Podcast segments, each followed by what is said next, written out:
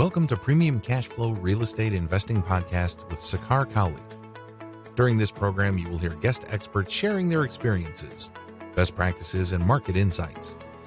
We discuss investing in multifamily apartment complexes and how a busy professional can passively invest hassle free in various opportunities. Your host, Sakar Cowley, owns millions of dollars of assets and has done thousands of value add projects over 20 years now.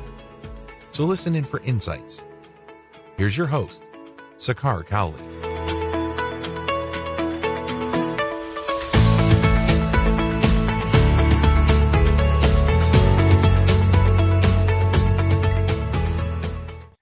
Welcome to another edition of Premium Cashflow Podcast. Uh, today, I have the pleasure of welcoming Jared Stern with SNS Management. Welcome to the uh, podcast show, uh, Jared. Thank you for taking time today. Yeah, thank you for having me. I'm I'm excited to share my story with your audience and uh, see what kind of value I can provide. Incredible. So Jared Jared has a very awesome story wherein he started as a maintenance technician 15 years ago, uh, you know, during his residential uh, property experiences, and slowly uh, but surely he has la- you know sort of leaped that ladder and uh, you know got into bigger better properties from single properties to you know duplexes triplexes uh, today they own a lot bigger portfolio of multiple apartment uh, units uh, their portfolio right now in Cincinnati, Ohio is well above $30 million worth of assets. So it is an incredible growth, and I'm uh, excited to hear about uh, his journey.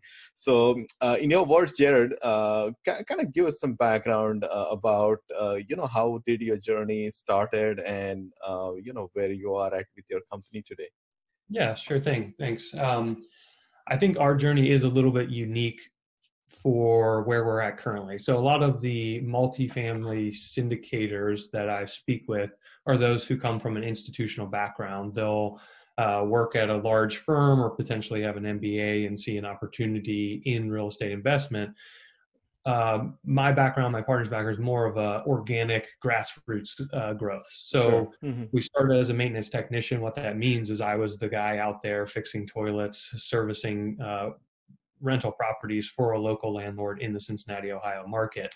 I used that skill set um, to, with my brother, to start a construction company, just doing kitchens, bathrooms, additions for what started to be friends and family and grew into others. Sure. Uh, mm-hmm. we took that money, saved it up, and when the real estate market crashed in 2008, we kind of looked around and said, "Look how inexpensive these houses are.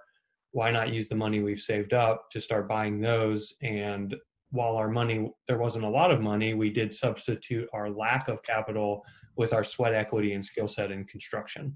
So we were buying the inexpensive house fixing it up uh, renting it out stripping the equity and moving on to the next one. And that went from single families to duplexes to fours to tens to 40s to hundreds. And so uh, i whizzed through 15 years there but that is how we have gotten to this point is just kind of doing the same model that we started with is forcing appreciation through our background in construction and then stripping the equity to grow the company. And so the the model really hasn't changed. It's just grown exponentially incredible incredible. And, and that thank you for sharing that jared. And, and, the nice thing about that story also jared is that you get to experience you know what the work is about uh, on the ground and see what it takes to kind of do the work i mean see the vintage of the buildings and stuff like that. And your point about uh, someone coming from a private equity background or a professional MBA and things like that, they are more, you know, investment driven in terms of the numbers, the professional uh, sort of the underwriting, and kind of seeing the yield and the delta and things like that, right? But uh, I can completely relate to your story where, you know, as uh, viewers may recall, I have a strong uh, single family background into vintage property and, you know, doing all the distress repositions and, you know, pretty much renting them uh, one house at a time and kind of scaling up the portfolio. So I, I totally understand where you're coming from. Uh, can I g- give us a sense, uh, Jared, about um, you know when you started doing this when was that uh, sort of belief came to you that uh, yes i'm doing this but i can see sort of the higher or the bigger picture uh, of building a portfolio and kind of uh, taking this from uh, you know sort of a uh, path where you are a maintenance person but you want to be a investor. What what was that light bulb moment like? Don't remember. Um, that's the honest answer. So, uh, you know, as you gave in my background, it's been 15 years. But if anyone is watching this on on video, I, I'm I'm only 30 now. So I bought my first property in 2018. Awesome. if you're doing the math, that means I bought my first one when I was 18. Sure. And so um, I, I, don't remember a specific moment, but sure. I was a maintenance technician while I was in high school. Mm-hmm. And something I do remember that will potentially like uh, somewhat answer your story is my senior year of high school my english teacher made us write letters to ourselves that would mm-hmm. she would deliver 12 months later so like awesome. mm-hmm. on our graduation and in that letter I, I am not a writer by any means and in that letter all i wrote was if you don't own five houses by now you suck and so some at some point, I guess in high school, I decided I wanted to be a landlord and I wanted to own rental properties. And I'm guessing it was just because I had worked in the industry as a maintenance technician. I understood it, and so I also understood being where the top of the food chain in that industry is, and it's at, at the ownership level. Awesome, awesome, boy! I am super pumped because you are a young superstar. I mean, uh, wow! You bought at such an early age, and you are just at 30 now with so many units and such a big portfolio with full management company and so many apartments uh, units under your management. So definitely kudos to you. You know, uh, so Jared, uh, explain us like some of your um, you know prior experiences like for example you were fixing up the houses you know the vintage uh, and things like that. Uh, you mentioned the word about equity stripping which essentially means that you are probably refinancing and using the proceeds to you know go to bigger and better uh, mm-hmm. Uh, you know units and things like that. So kind of give us a sense of like today you are um, you know uh, as you described sns management uh, with three you know two of your other partners. So how did your group group came about and what were your like early experiences like when you were fixing up the houses and things like that? Okay.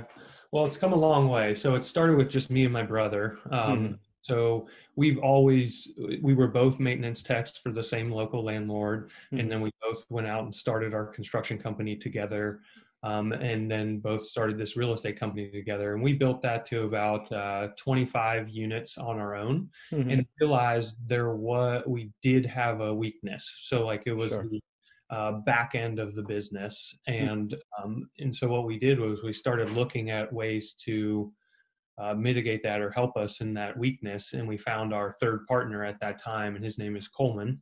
Sure. Coleman came on. He has a master's degree in accounting from BYU. He worked at larger firm, you know, multi-billion dollar real estate firms doing their investor reporting as well as some of their analysis. And so we brought him on as an equity partner and have been growing ever since mm-hmm. because mm-hmm. uh, we, we complement each other well.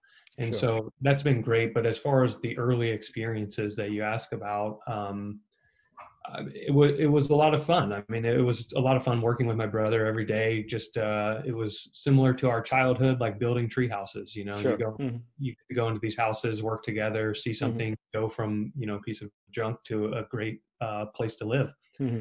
So a lot of fun there. And um, as far as stripping the equity goes and early experiences, I'll never forget it. It was we had to buy our first six houses cash because, as I told you in the beginning of our stories it was 2008 lending climate wasn't sure. very good i was mm-hmm. 18 years old nobody wanted to lend to a one you know a, uh, a hopeful real estate investor who was sure. 18 years old so we did our first six cash and then after maybe that was two took us two years to get to six i think and uh and at that point we found a bank that would give us a blanket cash out refinance at 60% loan to value Wow. And I mm-hmm. forget that day because the check that came off of that refinance from a, you know, f- fully uh, cash purchase portfolio was like, oh my gosh, this works. You know, sure. what we've been doing for two years and not getting paid for is working. And so then we took that, you know, nice size check and and just bought six more and just sure. uh, kept it kept it rolling. So that that uh, that was our early experiences, and that's kind of how our partnership came to be. Awesome, awesome. Now you described your uh, other partner, uh, which is Coleman. You said, um, did you meet him uh, uh or you know him uh, already? Uh, was he like a family friend and things like that? Because trying to establish and finding out that professional sort of person and you know filling that key gap. What what was that like? Was that through like maybe perhaps a real estate RIA or a family friend? How how did that come about? Uh, no, we did not know uh, Coleman. So we met him at a real estate networking group that I actually put together. It was just a, a lunch with, I think, uh, eight to 10 people in the uh, Cincinnati market. And at the time, Coleman was working at a large firm um, that does um, real estate investment, but he didn't own any of his own. But he um, really, we got along with Coleman well. And one thing he asked was, I like how you guys run your company. I would like to learn how to manage properties. Could I work for you for free mm-hmm. to soak up some knowledge and and then go do my own thing? And after about a year of us working together, we realized this was a really good fit. And mm-hmm. rather than him work for free or work for a salary, at the time we just didn't have the revenue to support a salary that Coleman would demand. And so we uh, struck an equity balance that we were really happy with and and so it was just his initiative to learn the industry mm-hmm. and his offer to work for free and sure. then his value that he provided to the company that you know we we saw as a huge value and, then have just grown on since then so that's been you know many years now awesome awesome. That's that's that's incredible uh, sort of marriage so to speak and you know three partners coming together and different strengths and kind of moving the company forward. Now uh, now if you can uh, jared uh, uh, give us a quick snapshot of uh, who leads which area in your company. Like you know you are three partners obviously you know with the scale of company that you have. Can you mm-hmm. maybe tell us like who leads which size of the business now yeah, I mean, the quickest, easiest way to explain it would be uh, those familiar with corporate structure would I would be CEO, my brother is COO, and then my partner Coleman is CFO. Sure. So what that really means to us, uh, the titles are great, but what it means is I push the company forward.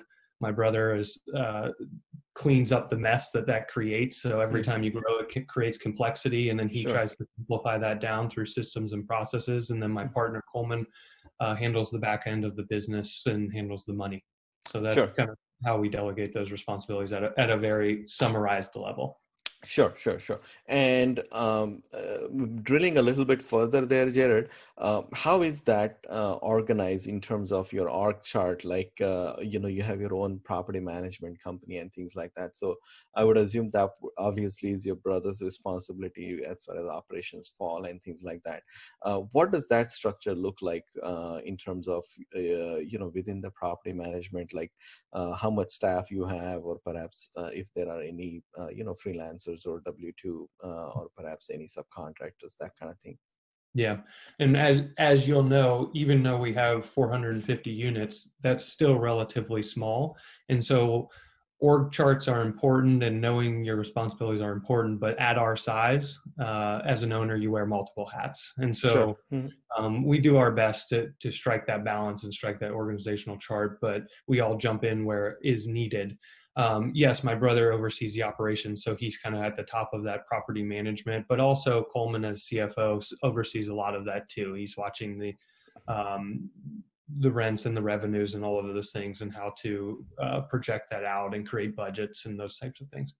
Um, I'm looking at which properties are we buying in the future, which which properties do we want to manage since we manage sure. our own. So we're all collaborating, but below the ownership level it's a pretty standard org chart. There's property managers uh, that oversee. For us, it's usually about a 300 unit clump. So that mm-hmm. could be 300 units made up of four properties. It could be 300 units made up of 10 properties. It's it's more based on geographical locations and how close they are.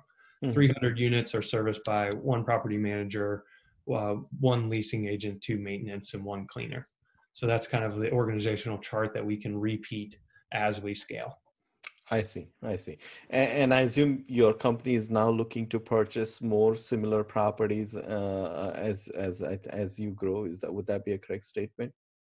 Uh, we are looking to purchase more, and I would say similar, yes, but larger for sure. So, um, our background was we did a lot with our own capital up until a few years ago, and then we've ventured into the syndication model, which has opened up opportunities to buy slightly larger.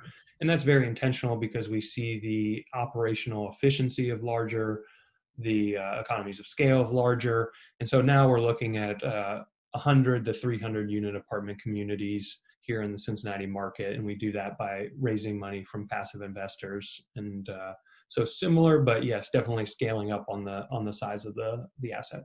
Sure. Uh, thank you for sharing that. And, and Jared, um, explain us like, you know, obviously you shared that uh, property management gives you an edge in terms of, uh, you know, whether it's the ease of operations or the cost control and things like that.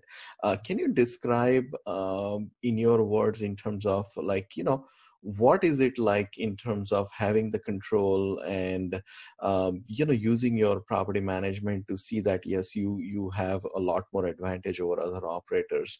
Uh, can you maybe break it down how you see it through your own eyes?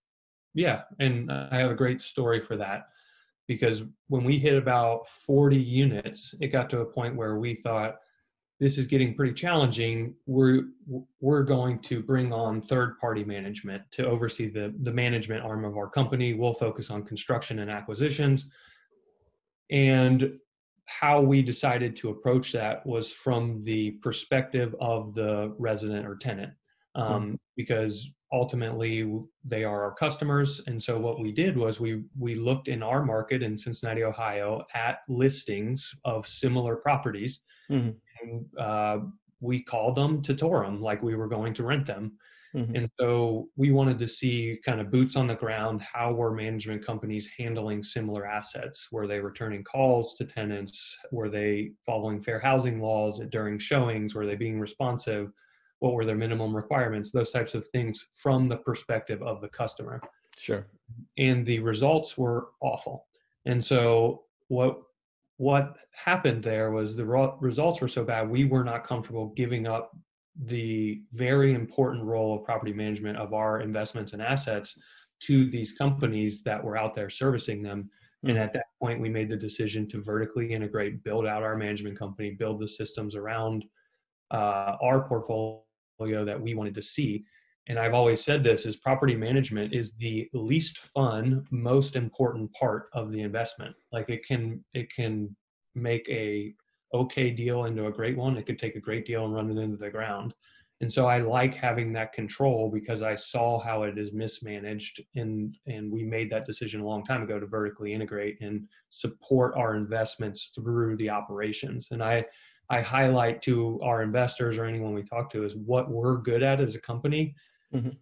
is being operators and so sure. like that creates the success that we've had is is operationally making these properties as efficient as we possibly can and so i'm really glad you know many years ago we made that decision to vertically integrate because forcing the pre- appreciation controlling the value of your investment is so incredibly profitable but also very uh, useful when it comes to the investment arm of the business Sure, sure. No, I totally agree with you. And, and and I mean, you know, the culture, the you know, sort of the experience you give out to your uh, you know prospective customers or perhaps even your existing tenants and things like that, it goes a long way. And I think once you have a property management in house uh, like you know I like i shared with you before that we we have the similar style we do all our management internal but but just the whole culture the experience is very different that you are in a more customer service mode uh, trying to help people rather than just a typical management company who probably doesn't have that much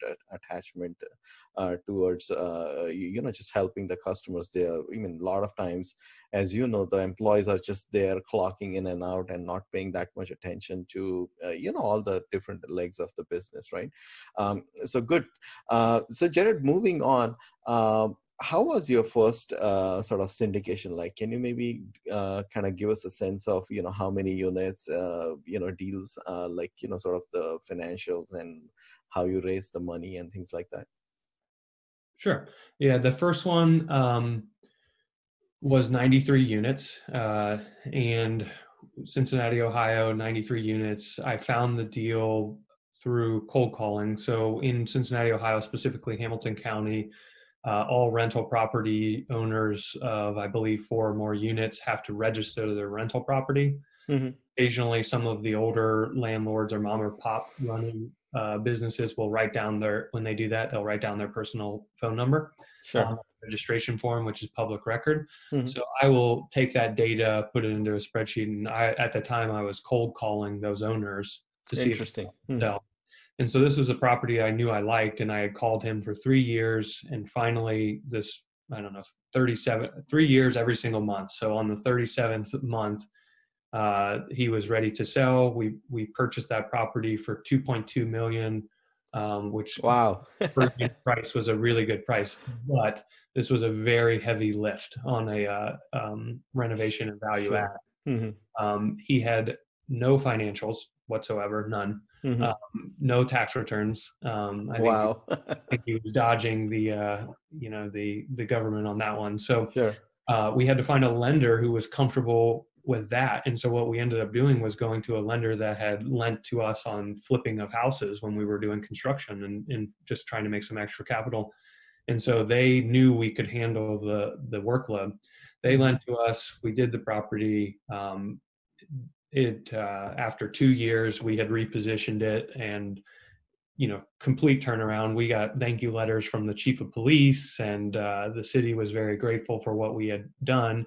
The property actually had a successful exit recently um, by exit i mean refinance. The property appraised at 5.2 million. We were able to strip out the equity same, sure. same business mm-hmm. model uh, and then we take that and we roll it into the next deal. And so taking a property that was beat down, purchased at uh, uh, in the two millions, and then and then refinanced in the valuation of five is very very fulfilling. So sure. from hmm. the, not only financially fulfilling, but fulfilling for the impact it had on the community.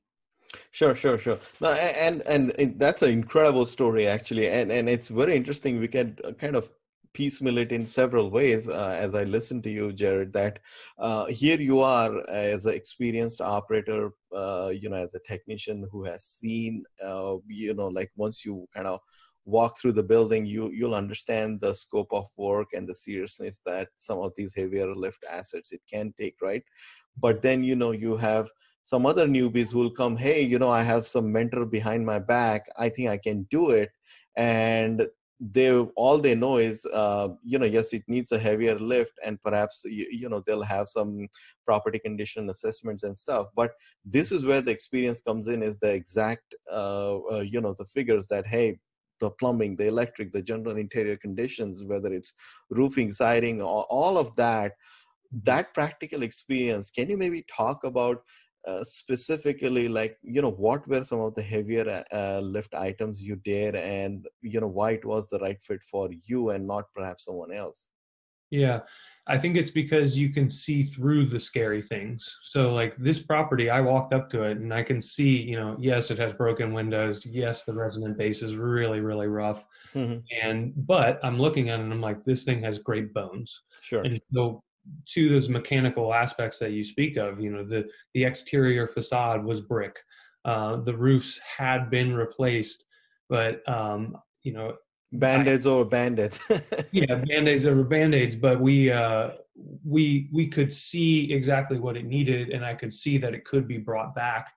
And really the the core problem was the management of the asset not the asset itself. And so um, doing doing the when I say heavy lift, it was replacing all the windows, doing the parking lots, doing all of the interior cosmetics, which would be flooring, walls, you know, cabinets, bathrooms, those types of things. But this is all stuff we've done for many many years, and so sure. just instead of doing one of them, you're doing 93 of them, and so um, you know we were able to turn that around pretty quickly and, and make a really big impact. But uh, part of that that part of the syndication the first syndication that i didn't answer is uh, how how we raised the capital and so sure. um, I had a close friend who I had met and said, if you ever plan to raise money, I would be interested.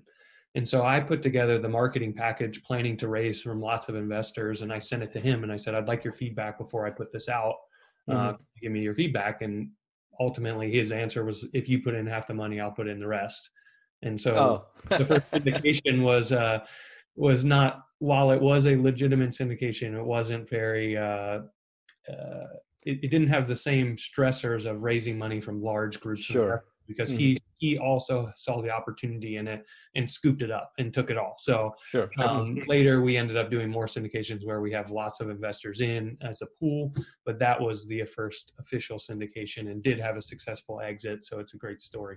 Sure, sure. Awesome, awesome. Uh, can you maybe describe, Jared, like what were some of the uh, like sort of the intricate details about the rehab, whether it was exterior, interior, like you know, could, could you maybe go into some more detail on that?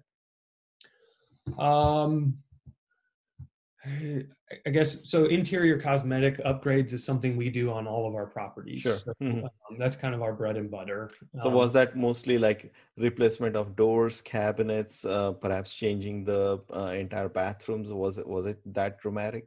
Yes, yeah, and so that that for us, I mean, we've gotten it down to a science. The first indication obviously was a learning process. We were sure. pretty good at it, but now where we're at is very, very good. So we we are pretty heavy on analytics, tracking KPIs, and I know now that um, our typical turnover with a full cosmetic, which would be kitchen, bathroom, flooring, walls, doors, hardwares, light fixtures, is averaging about 2.4 days for a five-man crew. And so, like, we know that we know what that cost would be, and then we can project it out onto future projects. Um, but some something that I've learned, like I guess a, a, a tip you didn't ask, but the uh, you know we we installed vinyl uh, life-proof flooring in all of our apartments and all sure. the living hmm. spaces mm-hmm. rather than carpet and so we're we're renovating to own these assets for long term and so mm-hmm. when we go in we're we're doing everything that we can for the long term operation of these assets because we're not just the construction company but we're the construction company and the owner sure so we're uh, our scope of work caters to pr- preventative maintenance and long term you know suppression of capital expenditures Sure, sure, sure. That that makes uh, that makes complete sense. Uh, and, and um, how was the exterior improvements? Was it just uh, you know parking lots, any building paintings and things like that, or was it any dedicated leasing office or uh, any landscaping that you had to spruce up uh, uh, about that, Jared? Yeah, there was a leasing office. They the previous ownership was using it as a storage room for all the old mattresses that piled up in the dumpsters. So we uh, cleaned that up and converted it back into a leasing office. It, um, we did do some of the roofs. Some had already been done in an insurance claim. I'd say one of the larger projects that operationally was challenging was replacing the 480 windows. You know, wow. So mm-hmm. that was subcontracted out, but the logistics of entering into 93 apartments, ripping out their windows and reinstalling new windows is, is a challenge in itself. Sure. Mm-hmm. Um, so that was a big uh, exterior upgrade and made a huge improvement on the curb appeal because these were 1970s single pane aluminum windows. Sure. And uh, we did do parking lots. They were just pothole ridden. We ripped them out and replaced them, uh, restriped them. Uh, landscaping upgrade was pretty typical. Just mm-hmm where it was mud, we planted grass. Where there should be bushes, we put mulch and bushes. Nothing extravagant. This is sure. absolutely a, a C-class property, and so one of the things that we've learned through that organic growth and through our background in construction is not to over improve too. So we sure. know what our customer wants and what they demand and what reaps uh, higher rents and what doesn't. And sure. so, you know, we're not putting in garden beds full of beautiful flowers because it does not push the rents at all in this product. Sure. So, um, yeah, that, that, I guess that kind of highlights the exterior upgrades. Did I did I answer your question? You, you did, you did, you did. And, and, I guess one piece we can talk about also, Jared, here is that uh, if there was any other newbie, um, you know, doing uh, such a large, uh, you know, reposition, would you would you think that they would be successful, or what what is your take on some of these uh, heavy lift projects? Perhaps uh, uh, you know some newer syndicators doing some of these things. It depends. So, like, I, I think it it depends. Like, you could someone who is new, but and even lacks the experience that we were fortunate to have can figure it out if they have the drive and motivation. But by no means was it easy. Sure. Um, and so there was really challenging days. I mean in the first month i was definitely questioning what we had done mm-hmm. which is you know because we had in the first month we had two overdoses from heroin. We had a fire in the building oh um, boy. so like there was there was times where you're you feel overwhelmed but no i i think it all depends on the person. Um i don't think you need any certain set of experiences or any certain background or degree or anything to to accomplish challenging things, but you mm-hmm. need motivation and mindset that you're going to push through and figure out the solution. And so I think any newbie could do it, but I, I don't want to mislead and say it, it's easy for any newbie to do it. Sure, sure, sure. And that's where the you know on the ground experience comes in. Uh, so I, I couldn't you know agree with you there, Jared. Now, uh, talking about you know your company growth, Jared, and how you have scaled up. Uh, you know, different times call for different expertise and different uh, level of resources and things like that. I mean you know technically we call them like inflection points uh, uh, you know of your company. Uh, can you maybe share as to you know how things have changed? Like when you started you stated that yes you brought in your partners and things like that.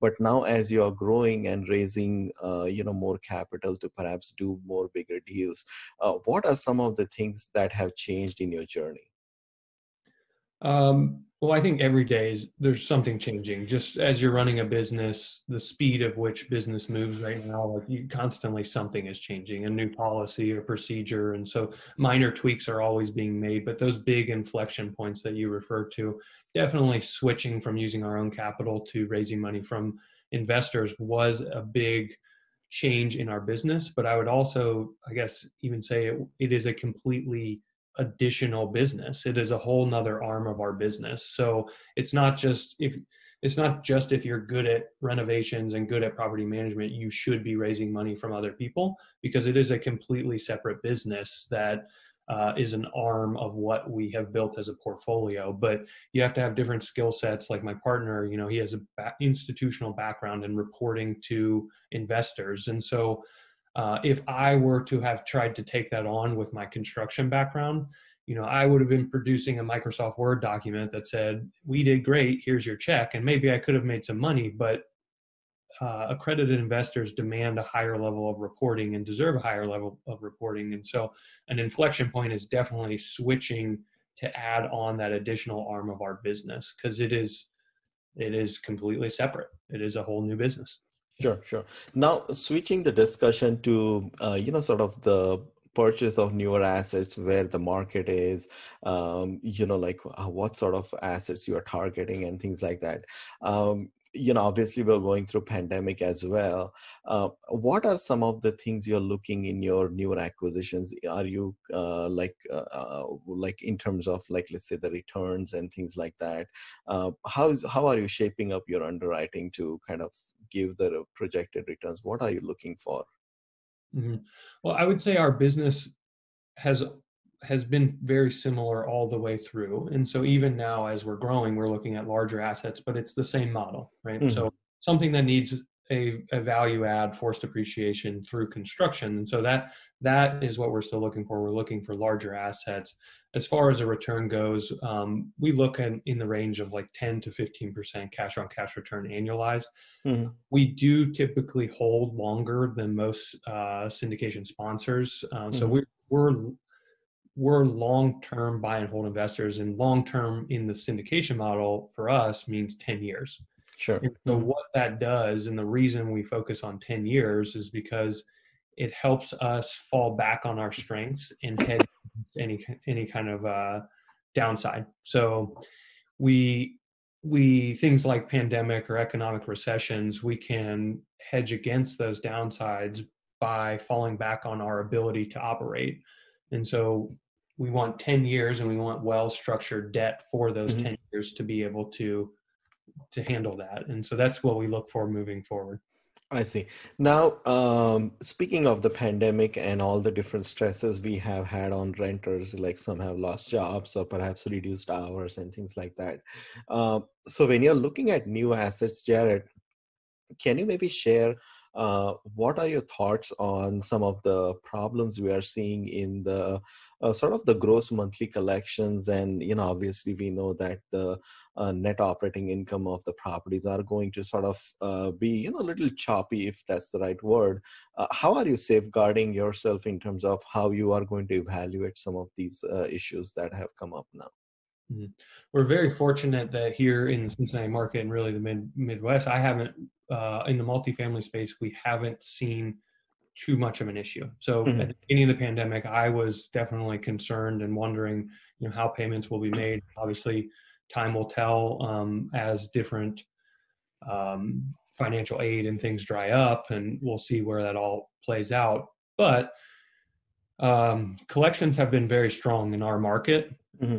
Now, as far as how do you how do you mitigate risk based on on the pandemic or any kind of recession what we do is in the offer we're making right now if we get something under contract we will have a collections contingency in there mm-hmm. and so we're confident in our ability to operate uh, through this pandemic, but one of our concerns is can the current ownership maintain the operations they have right now through the end of the contract, and how will that impact financing and things like that? Mm-hmm. And so we'll add in a collections contingency that we might not have had before the pandemic, just to say, here's where you're at. You have to maintain it. If you don't, we're going to, you know, obviously renegotiate or reevaluate this this this uh, project. So that's awesome. one way we've been changing it. Awesome. Now, uh, Jared, speaking of all your different partners and things like that, uh, how are you looking for bigger projects move, moving forward? Are you looking for like sort of a B plus asset, or are you perhaps looking for other markets? Can you maybe uh, share w- what are some of the things you're looking forward to in the midterm to perhaps later down the year or perhaps next year? Yeah, same same type of projects, kind of C to B class in the 1960s to 1990s assets, larger, so 100 plus units is what we're acquiring, and they're really challenging to find right now. But the good thing is, is the life that I enjoy and the life that I desire is supported by the um, by the investments that I've already made thus far. So I don't have to purchase unless um, unless I find something that is a good acquisition. We're definitely not a firm that is buying for the sake of buying. Mm-hmm. Uh, if it takes us two years, it takes us two years. If it's next month, that's great too. But we're just looking for good opportunities that fall within our range of uh, expertise. And sure. so um, it would be in the Cincinnati market. I will tell you a story when we when we shifted to the syndication model uh, we reached out to all of the people we thought would be interested in investing and asked them what they would what they were looking for. About 50 50 split. Some said cash flow just give me yield. The other side said wealth preservation and the potential for growth. Um, and so what we did was we know cincinnati market really well. It's a very strong cash flow market. And at the time i said like there's not a lot of potential for growth. Um, i'm kind of changing my opinion on that but um, what we did was we started looking at other markets that would give us the potential for growth through mm-hmm. economic fundamentals and you know my my brother who has a background in construction his actual formal degree is real estate economics and so we mm-hmm. started looking at these other markets and we decided on atlanta georgia and so we mm-hmm. said hey, we've built what we did in cincinnati let's go do the same thing in atlanta georgia the way we know how to do it is boots on the ground so we mm-hmm. moved there um, so we up and moved and moved to georgia and we're trying to buy large apartment communities there. And it taught us a lot because it didn't work. And so we were there for I two see. years, and it taught us that what we look for as investors is consistent, predictable cash flow, not speculative investing. And while I believe heavily in the real in the uh, economic fundamentals of Atlanta, people believed in them and were willing to pay for them to an extent that we were not. Mm-hmm. And so um, it taught us a lot about what we look for as investors. And and we were chased we were trying to satisfy our investor pools once but it really wasn't what we were good at. And so moving forward i have a very strict focus on the cincinnati ohio market where we have full control and a, in a competitive advantage because this is where we were born and raised and have spent you know 15 years in the industry. Um, and then I'm just going to do the same thing we've always done look for properties that need value add components through property management and construction and just do it at a larger scale. Sure, sure. Thank you for that clarification. Now, some of the strengths also sometimes uh, become your hindrances as well. And where I'm referring to, Jared, is that, uh, you know, the story that you shared now, right? That uh, Atlanta market, yourself, uh, you know, owner and operator, and perhaps the model that perhaps belongs there is, you know, lower cap rates, high returns, and you know probably um, you know a lot more on the speculative side, right? So one can always argue that hey, uh, this is where this is a growth market and it's not a, a you know typical cash flowing market, right?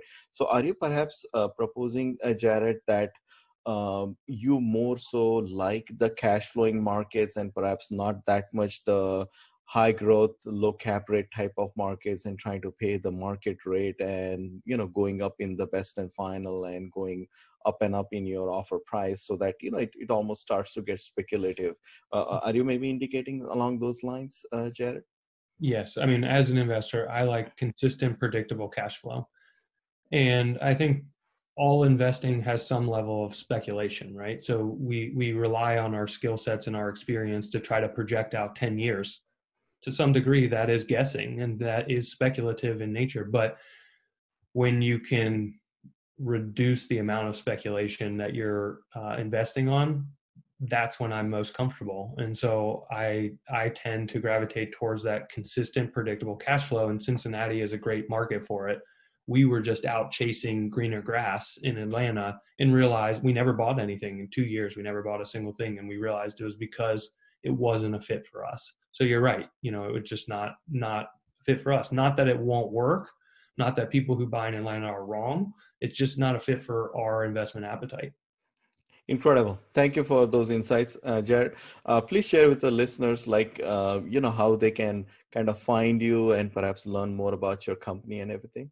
Sure. Yeah. So you mentioned SNS Management. That is our management company. But um, as I said, raising capital is kind of a completely separate business. We do that under SNS Capital Group. So that's three letters like Sam, Nancy, Sam, or Sturm, Nelson, Sturm. Uh, and snscapitalgroup.com is our website, and there's a, a, link there that if you just click contact us, we'll be able to get your email. And if you want to talk to me, you can uh, put it, attention to Jared, and, and I'll be sure to re, uh, respond and get back to anybody who has any additional questions about our company. Incredible. Thank you for all your insights, uh, Jared. It's been a pleasure knowing you and uh, knowing the growth of your company. Uh, I hope we can, uh, you know, regroup again in future and learn a lot more things uh, as well. So thank you for coming on. You're welcome. Thank you for uh, having me and letting me share my story. Awesome. Thanks for listening to Premium Cashflow Real Estate Investing Podcast. Please join us at premiumcashflow.com to sign up for weekly updates research articles, and more. We will see you again for another great interview with an expert guest.